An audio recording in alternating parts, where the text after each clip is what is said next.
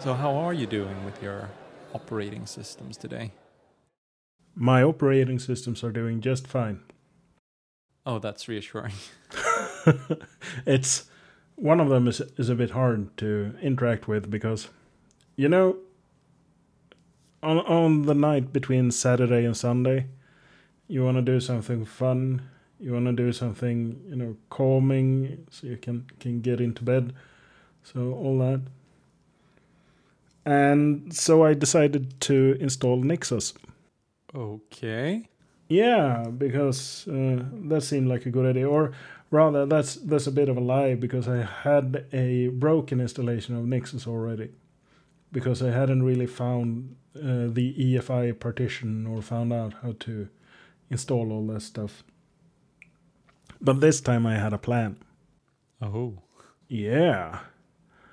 Uh, so I found that my EFI partition was on SDE5. So I mounted it on slash boot slash EFI. It was very good. And then I ran the NixOS rebuild uh, command, which does all the magic stuff and writes an image to write the kernel to the EFI partition so I can start it. Uh, so that's cool. Is that like vmlinuz? Uh, kinda. I think VM Linus is already is involved in that. Yeah. I recently spent some time in my EFI partition as well. So uh, maybe, maybe we'll get into that next. Yeah. Uh, so so uh, I did that, and then I thought there's a heck of a lot of garbage here. I probably should mount. Yeah, I probably should mount my EFI partition to slash boot instead of slash EFI because I got a really strange path of uh, where NixOS were.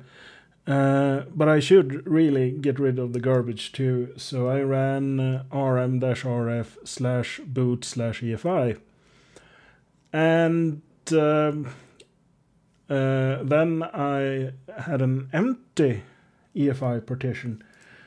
Um, and I think it, it only took me 10 seconds to realize that I had done a bad.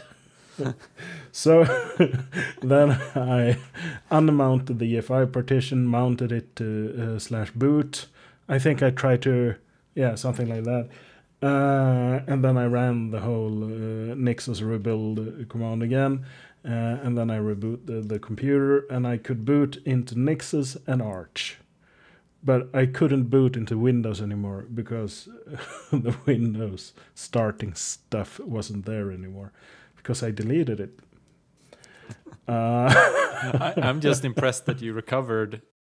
So the running system let you rebuild uh, boot EFI, which was very nice Yep. of it. uh, that was easy. That was the easy part. So Yeah, I- assuming you know what to do, it's quite easy. Yeah, and I think that's one of the things. You know, we've talked a lot about Linux and all that, but I guess I've always been a bit of a, uh, a reckless one, and uh, these things have a tendency to happen when I uh, work with my own computers. So I learn how to fix it. It's like uh, I was a master at setting up uh, LAN networks in um, Windows 98 because nothing ever worked. Yeah. So I became really good at it. Uh, so I think it's the same here. Uh, so yeah, I have have a great relation with with the NixOS now, and then I tried to start i3, and it didn't find my keyboard nor my mouse. So I, I don't know what's the next step. It's it's as usual. It's the um, share of the Linux desktop. Yeah. So I think it was Monday that I decided to to settle one of my uh, sort of uh, day of the Linux desktop experiences that I had, where so I'm on Pop OS Nice. and I was doing an upgrade, and I thought I was doing the upgrade the way they asked me to and the the way I was supposed to, and maybe I did, maybe I didn't. I'm not sure at this point. But when I so I did the update and then I kept on working away at the computer because I didn't have time to do the reboot just then. Yep. Next time I rebooted, the computer just starts to a green gray screen. Huh. Now, typically it shows a gray screen where I get to type in my disk encryption password. That was not the case now. And after a while, it crashed to a BusyBox with an error message. Nice. An unresponsive BusyBox with an error message, Whoa. which was sort of insult to injury that I couldn't type anything in the prompt. So that was fun. Huh. What happened? And with some digging, I found like, oh, there's a recovery thing you can access, which which might help. Uh, so if I hold space when I reboot Pop OS, it will pop up place where I can go into a recovery mode. So that's essentially the live live USB, or it will offer the previous uh, install previous to updating. So it had a config called old kern that I could select. Yep. And when I selected that one, it booted just fine. Or ra- rather, it gave me the the proper prompt for typing my encryption uh, password, and then booted just fine. And I've just haven't been able to figure out exactly how to fix that for a while. Oh, and I I did some digging around, but didn't spend much time trying. Uh, I just tried to find someone who had the exact same error and actually solutions. And none of the solutions I found worked, uh, but I didn't do an exhaustive job. And the, this morning I was like, ah, it's finally time to take care of this because every time I needed to restart the computer. And uh, let's be clear like with a Linux server, you very rarely have to reboot.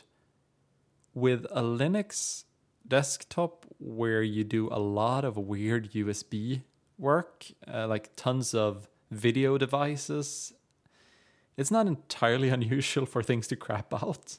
Uh, they're probably recoverable, but I don't know how to recover them. So uh, every now and then, it's like, oh, this is no longer recognizing these USB ports. Uh, I'll just reboot, and it always fixes it. So when that happens, I would also end up in, at this gray death prompt unless I was there to keep the spacebar pressed. Yep. Uh, and it made me a little bit sad that my system was broken, but I didn't have proper time to fix it, and I still had work to do. So I just booted the old kernel and went on my way. But now I wanted to fix it, so I, I dug in a bit, uh, and that led me to boot EFI, and I found someone who's who was like, okay, it seems like my NVMe crypt module is not loading due to some sort of crypt conf or whatever it was. So I dug into boot EFI. I was like, oh, but the the line required is there. And someone said, like, oh, my config looked fine, but apparently I needed to add an end of file to this file. And I, I've been experimenting with that, but I haven't had any success so far. But I did at least change the default boot entry to the working one. And I changed, I actually saved copies of the working ones. Uh, so it was the vmlinuz and the initrd or something, init something that were just called sort of previous. And I bet that if I did another update, they would be overwritten. So they, it felt like a bit of a time bomb until I had a completely broken system. So I saved copies of those, updated the entries, and worked with the known good ones. And now it reboots fine uh, to a proper prompt that works, and I can sign in and all of that. Good save. But I still, like, I, I'm still not on the new kernel, whatever I updated. Like, I, I'm not up entirely updated. I'm partially updated, and I can see that apt is holding some packages back. I don't know if that's uh, intended and like normal for for where Pop OS is right now, or if it's because I am on a weird mixed setup. Yeah. So yeah, that that's uncomfortable. And like my experience using Linux for desktop has been quite good. Like it's not my first time either. And you can absolutely never have these types of issues. But damn, uh, no one wants the sort of oh update and then this seemingly bricked your computer and recovery is weird and arcane. That's not. It's not a great feeling. Indeed. But they are recoverable in a in a way that Typically, they're more recoverable than the Windows version of it. Yeah. I've def- I have had Windows Brick on update. Very rarely, but I've had it happen too much recently. Like I've had it once or twice um, in the last year. Wow.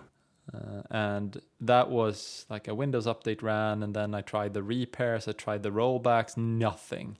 Straight reinstall was the only thing that worked. How disappointing. Uh, that sucks Yeah. because you need to install so many things for Windows to be uh, bearable. Well, I don't I don't use Windows for anything else than gaming, so I need to install Steam. But maybe you use it for something. and NVIDIA drivers probably. Yeah, yeah, absolutely. Uh, but that almost always happens almost automatic. No, it probably doesn't happen automatically.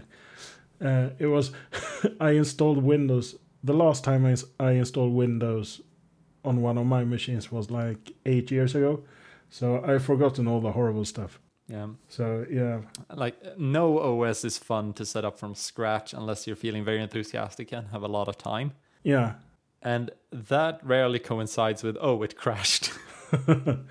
like, oh, it's self destructed. Thankfully, I have a week to spare and nothing to do, yeah.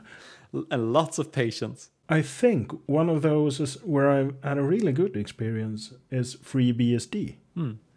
I just followed the manual and it worked. But it was on quite old hardware too, so I guess, and not fancy hardware in any kind of way. So I guess all the drivers were there, and yeah. Uh, so I I recommend that if you need want to have a, a nice installation experience. Something that keeps working. I've heard good things Yeah. about FreeBSD, but yeah, I don't like wide hardware support is is not something I'm not I'm willing to step away from. I don't know how good it is over there, but I wouldn't make a bet on it. It's if I recall correctly, it's a year or two behind because not too many people are working on it. Uh, it's quite cool. It's a system that's actually uh, built together rather than grown together, or something like that. So uh, I guess this is the year of the Linux desktop, right? I, I feel like whenever something goes horribly wrong in this these fascinating ways, that's when we, you're having a day of the Linux desktop. Yeah, like the day of the tentacle. But I mean, the Linux desktop is pretty. It's pretty good. Like uh, it's it's not as sort of cohesive an experience as Mac OS, which I've used a lot. Yeah. Uh, but it also isn't an, as sort of stubborn as Mac OS is these days about what you should be doing and what you shouldn't be doing and that kind of thing. I mean, you don't get f- a ton of advertising in your OS the way you do with Windows these days. Wow. When did Windows start with advertising? I don't know if it was Windows 9 or Windows 10 Huh. around there. That's so strange. I find it absolutely hor- horrible, just disgusting. It's like you pay Yeah. for this operating system and they feel like they uh, are free to pitch things to you. Huh. It's like no, that's not that's not how this relationship is supposed to work. You're supposed to provide something I can trust Yes. and something I can work off of, and that can be a tool. No, oh, oh, no, sorry, you're not the enterprise. and also, even in the enterprise, you have to know what policies to tweak to get rid of it. Wow. Some I, I saw someone Oh. on security Twitter note that thank you Microsoft. Now Candy Crush is part of my uh, threat model. that makes the threat model better. It does, but Funnier. wow. Yeah, it's it's weird. It's uh, like oh, choice of OS these days feels like a very very poor situation where there are really no good choices. It's all trade-offs. Yep. And you can make all of them work great and work fine for you. But I'm like by default I'm slightly unimpressed by all of them. I think Linux is the one that's most sort of value aligned for me. And I think if I did KDE, I might get uh, sort of my ideal experience, honestly, where where it feels more Mac-like. like things fit together. Yeah. Uh, but I didn't do KDE, and it's hard to retrofit KDE, and I'm really, really gonna have a hard time switching bindings from the i3 regolith ones I've gotten used to. Switching bindings without switching sort of your entire OS is a pain. Yeah, absolutely. I'm waiting for. No, I'm not waiting for anything. I just hope that everything will get just good enough in quite a short while. Uh, I find, though, that Ubuntu isn't too horrible to run just for, for work or something. Yeah, no, it's fine. I think Pop OS is slightly slightly nicer in some ways, but clearly it, there are some challenges. I mean, uh, it's it's newer, so I don't think it's quite as it's not necessarily as stable, but I don't I don't know. Maybe the exact same issue exists in Ubuntu that I had. I don't know. Does Pop OS do rolling releases? I'm not sure what their schedule is. Uh, it, it seems to line up sort of with Ubuntu, but I, I, I haven't investigated it. Hmm. Yeah. Oh well, it's one of those things that happen. It's one of the interesting things with running Arch is that I expect that kind of stuff to happen all the time. So when it doesn't happen, I'm extra happy. Living on the bleeding edge and all that. Speaking of bleeding, I'm going to do one of my uh, patented really bad segues. This one is a seven pounder. I like speaking of bleeding. That's so, okay. Speaking of bleeding, how do you learn best? How do you keep sharp? How do you keep your, your skills honed? Uh, how do you sharpen your axis? Uh, programming axis in this case. I thought you were gonna say how do you sharpen your accent, which was it's like yeah, I how do you sharpen to. your accent? You can uh, spend more time in Göteborg. I don't know what the accent that was. Norwegian, maybe? We can definitely uh, speak the Swedish accent, we can do that. but we will not. okay. Indeed. Yeah. So first let's let's be clear. You're making an assumption here that I stay sharp, that I stay up to date, that I sharpen my axe and that I I learn. maybe I maybe I just stuck 10 years ago. No, I have some insider info. You you can't do this. I have some insider info. I know that you actually are learning continuously, or at least discreetly. Uh, so I know that you just read a book, for instance. Uh, I know that you changed your whole skill set or something, what you work in from Python to Elixir. Uh, so don't try that one on me. Yeah. fair. Um, so I think uh, a more challenging question, or so sort of the the twist I would take if I was asking me this question is probably, how do you stop? Fair enough. No, but I'm I'm terrible at sitting still. Uh, I'm very impatient. I get bored easily. I absolutely crave a variety. So if nothing is happening that is teaching me new things, if there is no novelty in what I'm doing, I will find it, and or I will make it. Yeah.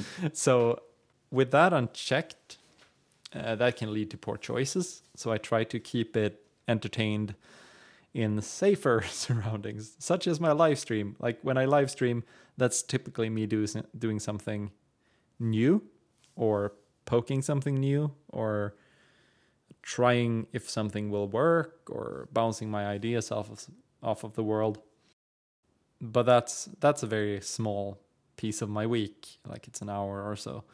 So that's obviously not where I learn the most. It's it's one of my ways of sort of challenging myself, but it's not where I learn the most, I guess. So for a long time, or for a decent period of time in the in the last decade, I've, I've spent a ton of time on, on Hacker News, which can surface all sorts of interesting, useful things. and it's not like I learn all that much on Hacker News, but the things that surface on Hacker News often lead to exploration and learning for me. And just generally that, like I'm I'm active on Twitter, that also brings up stuff every now and then. But also that my brain is sort of wired to to keep just connecting dots. And if i'm if i see like oh this could be interesting. Now if i wanted to do that i would need a way to generate svgs can i is there a good tool for generating svgs like that? Oh in any of the languages i i use actually. Oh yeah okay this tool plus this tool could be used for this I wonder how hard it would be to tie them together. And then I have an experiment to do. So that's one of the ways. But I think I, just pick up on a ton of different points out in the world and then I start wiring them up in my brain or figuring out which ones aren't of interest to me or I'm not sure. I think that's a part of my learning, like mapping the landscape and also reading up on a ton of different things at a fairly s- superficial level.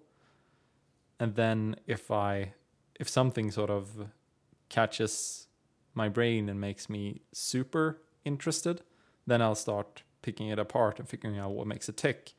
And that's probably where i learn the most. Sort of oh webgl is interesting.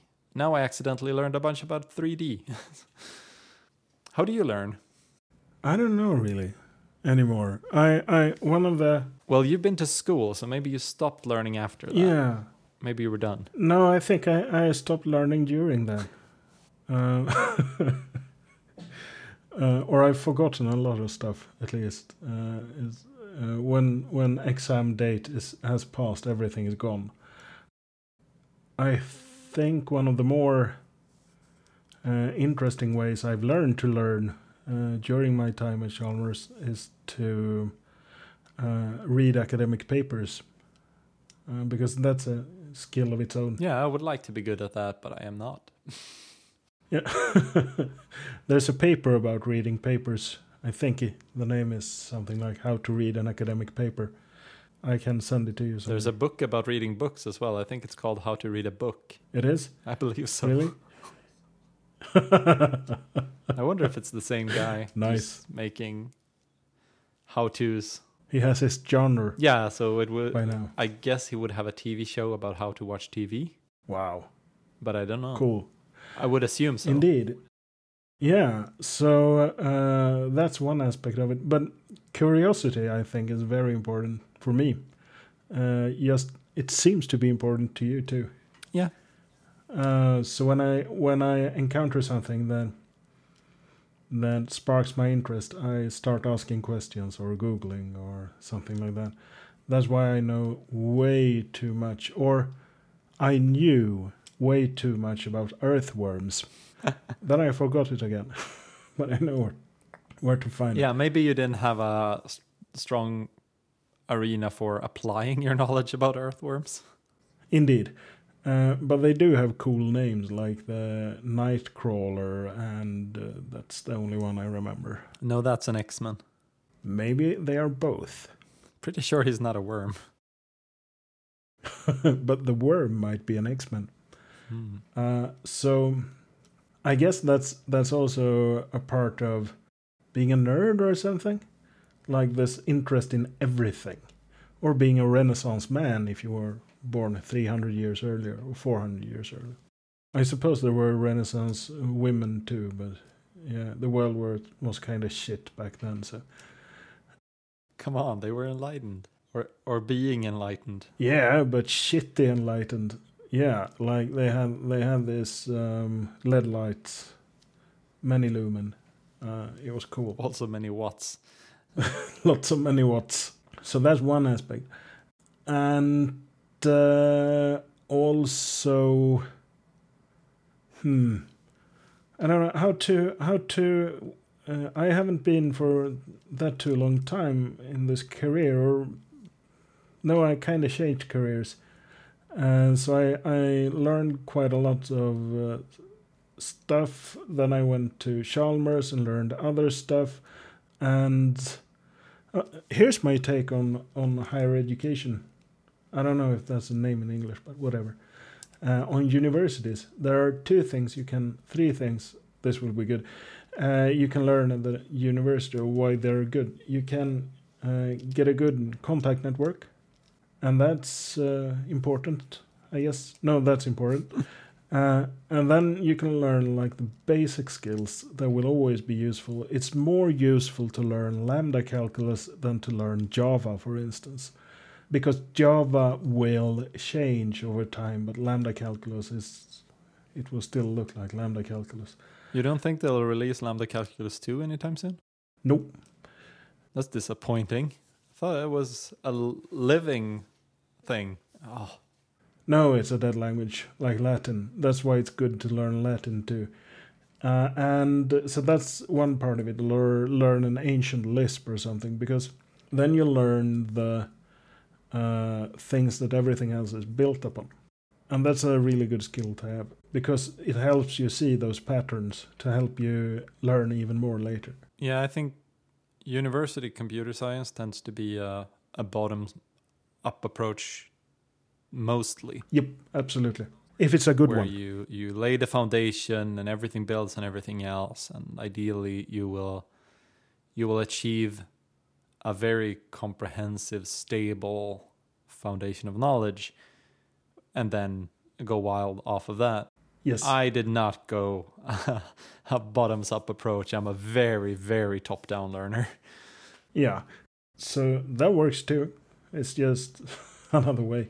i am a dwarf and i'm digging a hole diggy diggy hole. Uh, so yeah, that's um, I guess that's my take on on universities. Uh, nowadays, I primarily learn by trying very hard to do something and then googling and asking stupid questions. That's also important. There's I've forgotten her last name. Uh, her first name is Julia. She has an amazing blog post on how to ask questions. oh let's see is this julia evans Yes, it is, and she has quite a bit, uh, quite some zines too. I think, Yeah. uh, with different stuff in them. They are delightful, all of them. yeah tons of sort of how to how to bash and stuff Yep, uh, exactly. or uh, so you have a manager i believe is one of the sort of uh, zines she's put together and ho- how to So good. how to have a manager i believe Yeah. help i have a manager is the name of the zine yeah yeah uh, she has a very very cool thing going on so Yeah. you want to be a wizard oh yeah. Uh, so uh, that blog post is good. Her zines are good. I recommend them. So yeah, I suppose that's another way to learn to read her zines, to read the blog. Yeah, I, I couldn't point to a single source that's like, oh, this is where I learned everything, or like, oh, O'Reilly books. I always go for O'Reilly books. Rather, I've I've gone to many different sources of infotainment through the years. Like for a long time, I read uh, the Daily What the Fuck. Nice. That is just examples upon examples of uh, horrible uh, systems and terrible applications and mind-boggling coding choices, which is a way to learn. Yep. Like seeing what could be bad, and especially like sort of reading the comments and seeing like, oh, this is not so bad, or this is this is not the actually upsetting thing. This is much more upsetting, or like the discussion is some has sometimes been very enlightening or and just sort of following the field in that way where in these informal ways so slashdot was was one of my earliest sources of sort of tech news that's not so relevant these days but it still exists It was a good place. I'll I'll not spoil where, but I accidentally bumped into Commander Taco in a Discord. Huh. That was interesting. Random encounter. Yeah, it's fascinating. Uh, so Commander Taco, for uh, context, the person who did most of running Slashdot. Ah, cool. No, but things like these zines, or if you prefer going video, like uh, I guess you there are tons of YouTube channels and TikToks on programming and and stuff.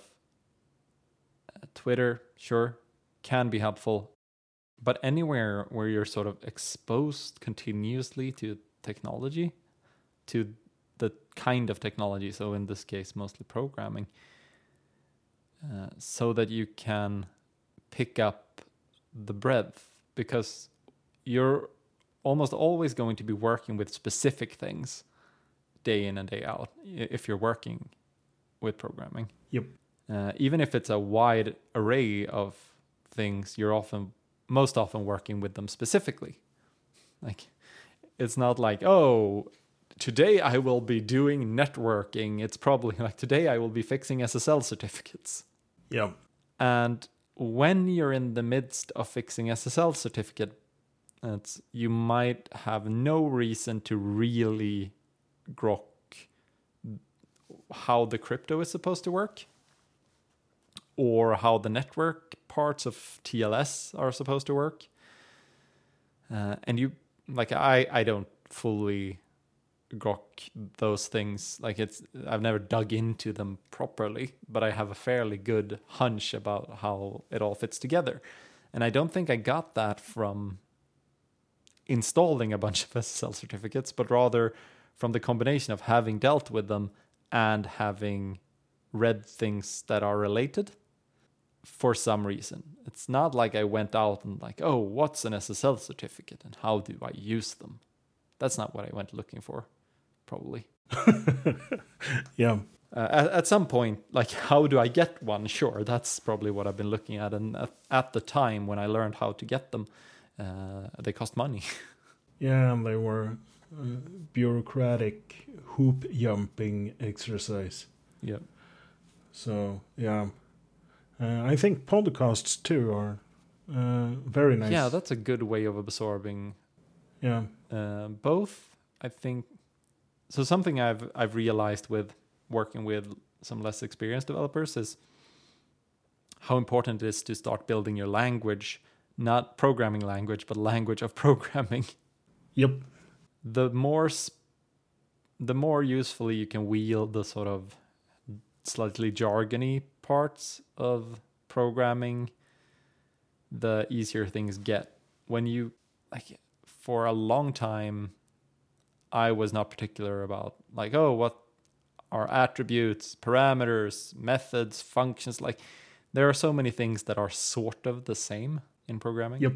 But if you're particular about it, they are often fairly well defined or at least well defined in contexts. So in HTML, an attribute is a very specific thing, a value is another thing. Indeed.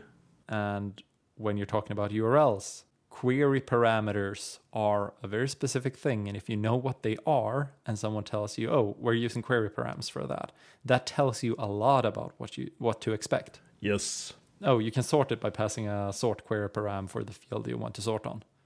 That's enough for you to know how to write a query against something a lot of the time if you know that these are not just woo woo words, but they are specific words with specific meanings. Yes. But I don't think you can just study your way to that. I think you have to sort of absorb it over time. Yeah, you need to save it in the brain somehow. So I think podcasts are very good for for hearing developers talk about software development. Yep. And if you already have a lot of that in your life, maybe you don't need podcasts. But sometimes uh, the the developers in your life might be boring, while the developers on podcasts might be doing more interesting things. That might happen. Could. Yeah, absolutely. Uh, has never happened to me. oh well. there are good videos too. Uh, but you already said that TikTok, YouTube, whatnot. Yeah, so conference talks is probably the only type of programming videos I I regularly watch, and that's that's a little bit infrequent and depending on mood and depending on how interesting the talk seems. Yeah, do you binge them? Sometimes, like I have a kid now, so I I very rarely get to do anything in a binge. Oh yeah like I could be watching conference talks after after she's asleep, but that's typically not what I'm doing. Then, then I'm probably spending time with with my wife or unwinding, which is not typically what I use conference talks for. Indeed. When I was at a boring job, I often had a or when I was bored at a job, the job itself wasn't necessarily boring, but I was at times bored or not so keen on what I was doing and or doing repetitive work. Then I could often put a conference talk on in the background. Almost all of my watching something in the background has entirely died out since I became a freelancer.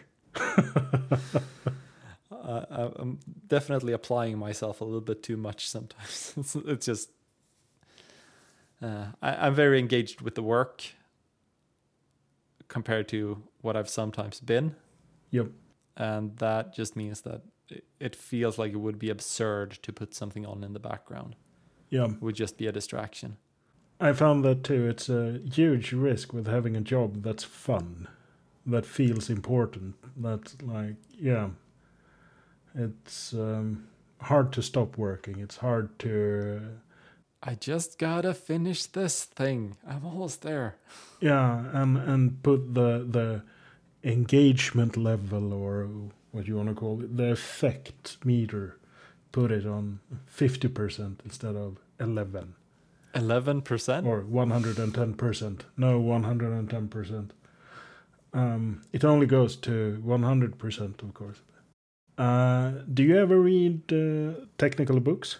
Uh, well, you've spoiled that a little bit. Yeah, of course. But very rarely. For the last probably dozen years or so, I've been reading uh, Code Complete, the second edition. I'm still on my first read through. Um, nice. I still have a bookmark in it, so technically I haven't stopped reading it. I haven't lost my yeah. place. Code Complete. Which book is that? What What is it about?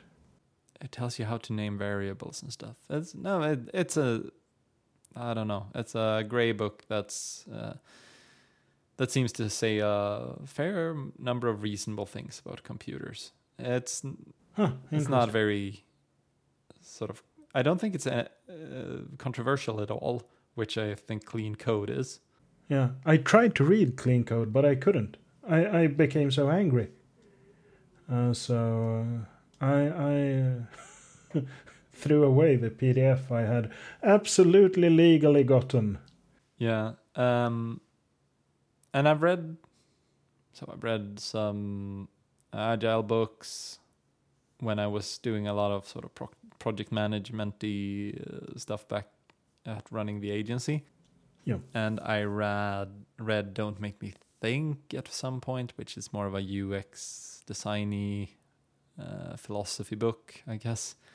I read fairly few and not very many in-depth programming books. I did read Designing Data Intensive Applications recently, and that is a phenomenal book if you want to understand databases and data systems. It gives you a strong foundation without being boring, and then it goes into absolutely leading edge, wild, evented systems and distributed databases, and like, oh, how what guarantees can we achieve while maintaining performance across multiple uh, nodes? And like, it it's a fun ride. The thing is, I'm not sure it's useful at any level. Uh, like useful at regardless of what level you're at or sort of what your experience is. I don't know. It might be. It might be great for everyone. Um, but it might also be entirely impenetrable if you haven't had an interest in distributed systems for a few years. I don't know. It, I, I have a super hard time divorcing myself of the context, which is my own experience. But learning is all about context. So it's it's cool. And spending a lot of time in sort of the Elixir ecosystem means you end up hearing a bunch about, uh, at least if you're if you're digging, uh, you end up hearing a lot about distributed systems. Yep. And if you listen to sort of Elixir Outlaws, uh, the podcast, they've definitely talked about a fair bit of distribu- distributed system ideas.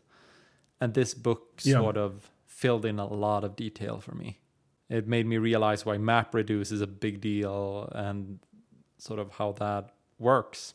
Yeah, uh, it was a ton of a ton of interesting reading. It wasn't necessarily the easiest read, mostly because it's a sort of dense subject. But I think they that book does a really good job of of presenting what could be an absolutely horrifyingly thick topic in a way that builds your way through it sort of Yeah.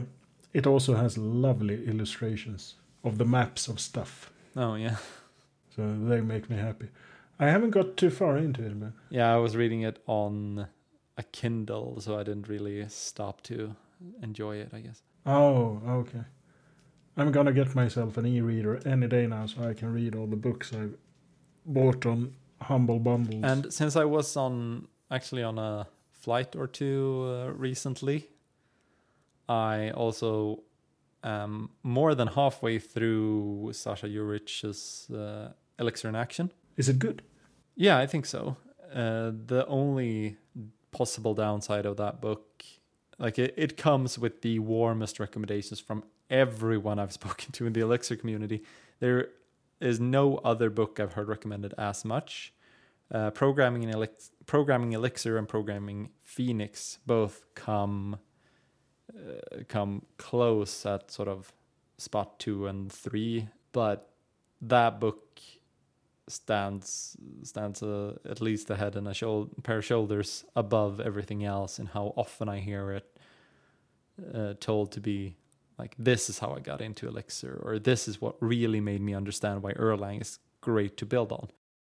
It is it really is I think a great introduction to Elixir for someone that's already uh, a programmer and already feels sort of comfortable as a programmer it's a little bit dated for sort of the details of some of the syntax and some of the standard library of Elixir just because it was early and it hasn't been updated to to match the the latest. So, so some things that it suggests using for certain things have been deprecated and replaced and simplified. So meh.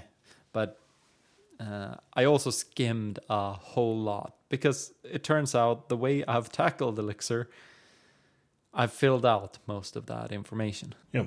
So uh, I've also interviewed Sasha and that kind of thing. So so I've I've definitely had conversations about a lot of a lot of the stuff. But it's a it's been a very good read.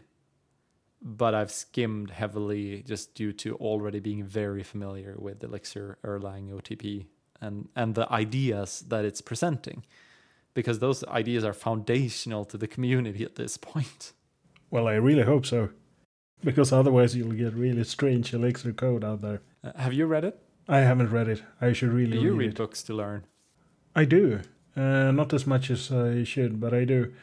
Uh, and I listened to a podcast some weeks ago where someone was like, was really super enthusiastic about uh, reading books because they had found some books which made them. They said that they really mastered an area of, of some development stuff uh, by reading it in a way that they couldn't have done by reading blog posts or whatnot. So that was fascinating. I like the idea of mastering things. I'm not sure I want to put in the effort of learning to master things. yeah, right. Seems like a lot of work. uh, I'm so I'm. It's a heck of heck of a lot of work. I like reading. I learn things from it. I um, need to read more. I think, um, buy more of those tech books, or get my employer to buy them for me, because they are uh, related to what I do at work. Yeah, yeah. I uh, had that conversation today, uh, but rather in reverse, where one one of, one of my team members uh, said, "I think I should be, I should get one of these books and uh, do some reading, uh, because I want to, I want to see if if reading is a good way for me to learn programming concepts." Nice, I was like, "Yeah, just send the receipts." cool. and they they chuckled a little bit uh, as if I was joking. I'm like, sorry, I, uh, let, let me be clear. I'm not joking. If you buy a programming book, send the receipts. this company covers that. I think uh, that's something I picked up from. Uh, that's also sort of weird, uh, weird learning source. Uh, blogs in general. So Joel, the Joel test, uh, Joel Spolsky fame. Yep. The man, the myth, the legend. Dude, dude's been involved in a ton of different things. I guess uh, Trello and Stack Overflow are both related to Spolsky, right? Yep. And uh, Fog Creek software. Yeah, I think that that feels less relevant these days, but absolutely. Yeah. Uh, sort of OG big uh, programming blogger, probably not active blogging these days. But the Joel test was sort of a very simple way to score whether an employer is a good place to do programming work. And it's like, it's absolutely not a flawless method, but it holds up surprisingly well. Uh, are you familiar with the test? Yeah. Yeah, I read through it. Me and a friend of mine, uh, we went through it um, maybe half a year ago, and we found out that it's very dated by now. But you can probably translate it to uh, some kind of modern day stuff. Yeah, but it's it's things like do you write tests? I I think one of the fun ones is do you fix bugs before writing new code, which I've never ever seen a company do. Yeah, that one's interesting. Uh, because it sort of implies that you can finish fixing all of the bugs. Yeah. Uh, which I'm not convinced is a thing. But other things that it mentions is do you make sure that programmers have the best tools? And within reason, I think that's a good heuristic. It's not an absolute because not all not all good organizations can afford to give to provide the best computers and the best training materials and the best access to courses and the all the books you want. But many, many that employ developers can do that trivially. Yeah. And if they cheap out on that in the name of sort of being frugal and not overspending or whatever, it's usually, it, it makes me question their big picture thinking a little bit because developers are so much more expensive in salary than any sort of extravagance you might uh, put into into their gear. Like you don't, I don't think you have to push the to this to the sort of nth degree, but I think you can absolutely let your developers essentially pick whatever MacBook they want and maybe just place a limit at oh, okay let's say it's six thousand dollars or seven thousand dollars so that it doesn't so they don't smack in the eight terabyte drive or let them do that and then you can ask them why why did how did you feel this was reasonable? What you gonna do with all of that space? I think it's it sort of indicates that trust. They want you to succeed so they provide you as much of whatever you need that you ask for. And they even offer, act, actively offer good things. Yeah. Because they want to encourage you to be productive, be successful, do your best work, have everything you need. If your uh, developers sit around, like sit and work in the office and do a lot of sort of compiler heavy stuff, maybe they need a desktop. They probably also need a laptop for travel that's not an absurd cost for for the type of salaries a lot of developers command. Just like depending on what people need, try to remove those uh, those hindrances. I think, and I've I've definitely run into companies where oh yeah, you can probably uh, you can get a book, just uh, just uh, check in with uh, with HR first, or like where they're saying yes but they're not making it easy. yeah. And then the big question is are they saying yes, but they're company is so bureaucratically burdened that it's yeah or are they saying yes but no Yeah. And then there's the whole sort of going to conferences where, oh, yeah, we can go to a conference per year. Yeah.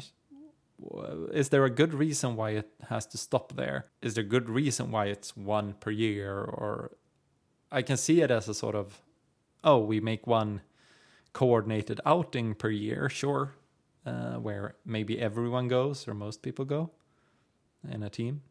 Yeah. But if there's someone who's really engaged with with their technical communities and it overlaps with their work i bet you'll benefit from shipping them to all of the conferences essentially. There's a danger with that though. Maybe they they are so good at networking or have have some luck or something then they find find another place to work. Sure. Then be better. Be better than the alternatives. Yeah, that- uh, absolutely. i guess that's part of it. Like i i think companies need to realize that developers have a lot of options. And if the only thing keeping your developers around is that they are and that they find the process of changing jobs cumbersome or a little bit scary or they really don't like interviewing like if then you're holding on to them very tenuously and probably not getting the best out of them either. Like ah just spoil people a little bit. Like yeah. Yeah. And i this i don't think this should be limited to developers but with the absurd market for developers i just find some companies have have approaches to this which make absolutely no sense to me. The like being restrict very restrictive uh, like one size should fit everyone or like uh, if you have one size fits all then the size should be fairly fairly roomy. Like, yeah and stretchy i suppose. But then there are companies that just don't have the budget for it and they have to compete on other values. So startups is a fairly common uh, example of this where a startup can be uh, cash strapped especially for t- periods of time. Yep. and then it's very important that uh, appreciation flows that the potential upsides in forms of um, equity or whatever are promising at least. Yeah. Or that you really are doing something that people care about. Like i i could because it like i'm more willing to risk work or not make as much money if i care about the thing. Same here. If i'm going to do work i don't particularly care about for a company i don't particularly care for then i want to be very well paid. Yeah. And it also helps if the employer seems to care about me. Yeah. And not just, uh, we care that you bring in the good monies. But Yeah, and that's where saying yes to a book is a ludicrously small thing, but the smoother you make that process, uh, the more delighted a person will be, especially if they expected that they might get a no. yeah, absolutely. Or if you even go so far as an employer to ask, what's the what's a thing for your work that you've been eyeing for a while that you think would would actually uh, help in some way, like uh, equipment or uh, learning materials or a service. Just tell me one, and then you make that happen. Yep. Yeah, that's that's where my mind is when it comes to come to the, comes to these things, and I've I've worked at a company that was quite good at doing this uh, in a very general sense, not spe- specifically to developers, because most of the employees were not developers. But they, uh, we had a CEO that went out of his way every year, at least twice, to make everyone feel incredibly appreciated. Wow. Sort of sp- special branded gifts and all that stuff, but just taking a bit further than you would expect. Cool trips that were actually fun to go on with a company that was and like it's it's a culture build, building thing. Like it doesn't have to be all about money, but if you like if you can't throw money at that problem, you will have to throw a fair bit of effort if you want if you want to establish something great. Yeah. And books are cheap. I think the best thing is to combine those two. Books are very cheap.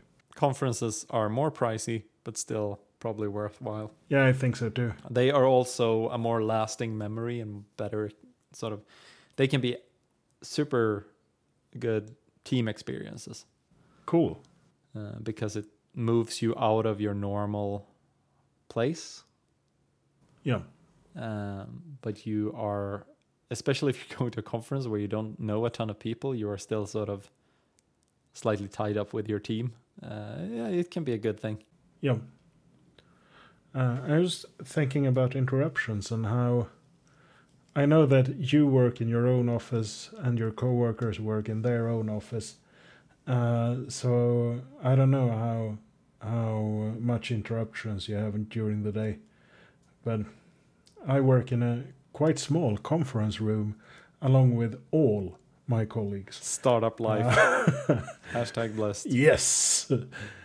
Yes. Uh, so uh, I live in an interruption, uh, and I can can feel when I when I am at the office, it it usually I use more energy, and uh, uh, I get less done, unless I am at the office together with my backend developer colleague, uh, because then we can sit and talk about important stuff. and now we have found a huge monitor, so we can can take more of the space around the conference table, and uh, that's a surprisingly good thing.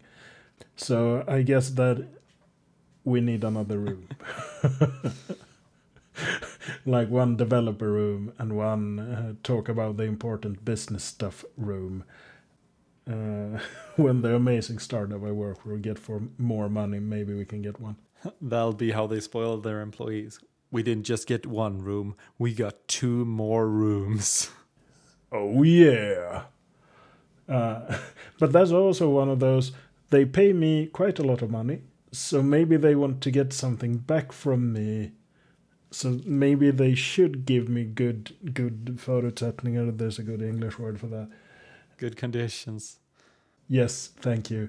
Good conditions to make my job or to, to do your my, job well. Yeah. To program to exactly. I'm starting to forget English. This is good. Yeah, there. I mean, there's a balance there. Two sides there. Yeah, because I want to do a good job too, of course. So, have we we come to some kind of conclusion when it comes to learning? So yeah, if we want to circle back to to actually learning rather than getting books, because yeah, getting books is good though. It's really good. Getting books yeah. is nice. Uh, also, getting gear like Raspberry Pis can be a good learning experience. Totally. So that's also one thing I've been doing recently. Like I, I know a fair bit about Elixir. Yep. And I know a ton about web development, so I don't really have. I will have to niche niche down fairly deeply to really start learning new things, or go for sort of more modern ecosystemy stuff that I don't particularly care about. Mm-hmm. And that's the care again. Have to have to care about the thing I'm trying to do. Yep. So getting me some Raspberry Pis and doing Nerves project stuff with it challenges a ton of things I'm not great at, which is some of it's low level Linux stuff, some of it's uh, networking stuff, some of it's electronic stuff, where all of these are sort of peripheral to what I've been doing, which means there's uh, some good growth possibilities there. And I've, I've played around with l- some live streaming with the membrane framework. Like I just want to keep expanding my toolbox. So whenever, whenever I run into an interesting problem, I already know part of the solution or have potential solutions at least. Isn't that kind of bottom up learning? Well, So so the way I sort of envision how my learning goes is Or maybe from the side. let's say when I'm tackling when I tackle learning Elixir and Phoenix, I generated a project following the initial tutorial and then I set up the things they asked me to set up and then I poked at a few of the uh, things they instructed me to poke at and then I started build my building my own thing running into issues having to backtrack figure out what I skipped uh, and all of that Yeah. that's my top down approach it's like I'm trying to build a thing here Yep. Exactly. Trying to make the buttons clicky. Uh, that's exactly how I learned Django as well. yep. Uh, and then I bothered you when I had questions. Yes, it was legendary. And then to actually build something that resembles a foundation and getting some of that breadth and getting filling in the blanks. Like sometimes a problem requires me to slow down and like, oh crap, I actually have to figure out how this works now. So I've gone fairly deep, for example, in Elixir's Ecto database library because I needed to do some things that are not um, normal in Ecto Yep. and I've done that on a few occasions for a few different things. Uh, and then it's like, okay, I have to slow down my pace and I have to do some excruciating, uh, in depth detail learning and just how does this fit together? This goes to that one.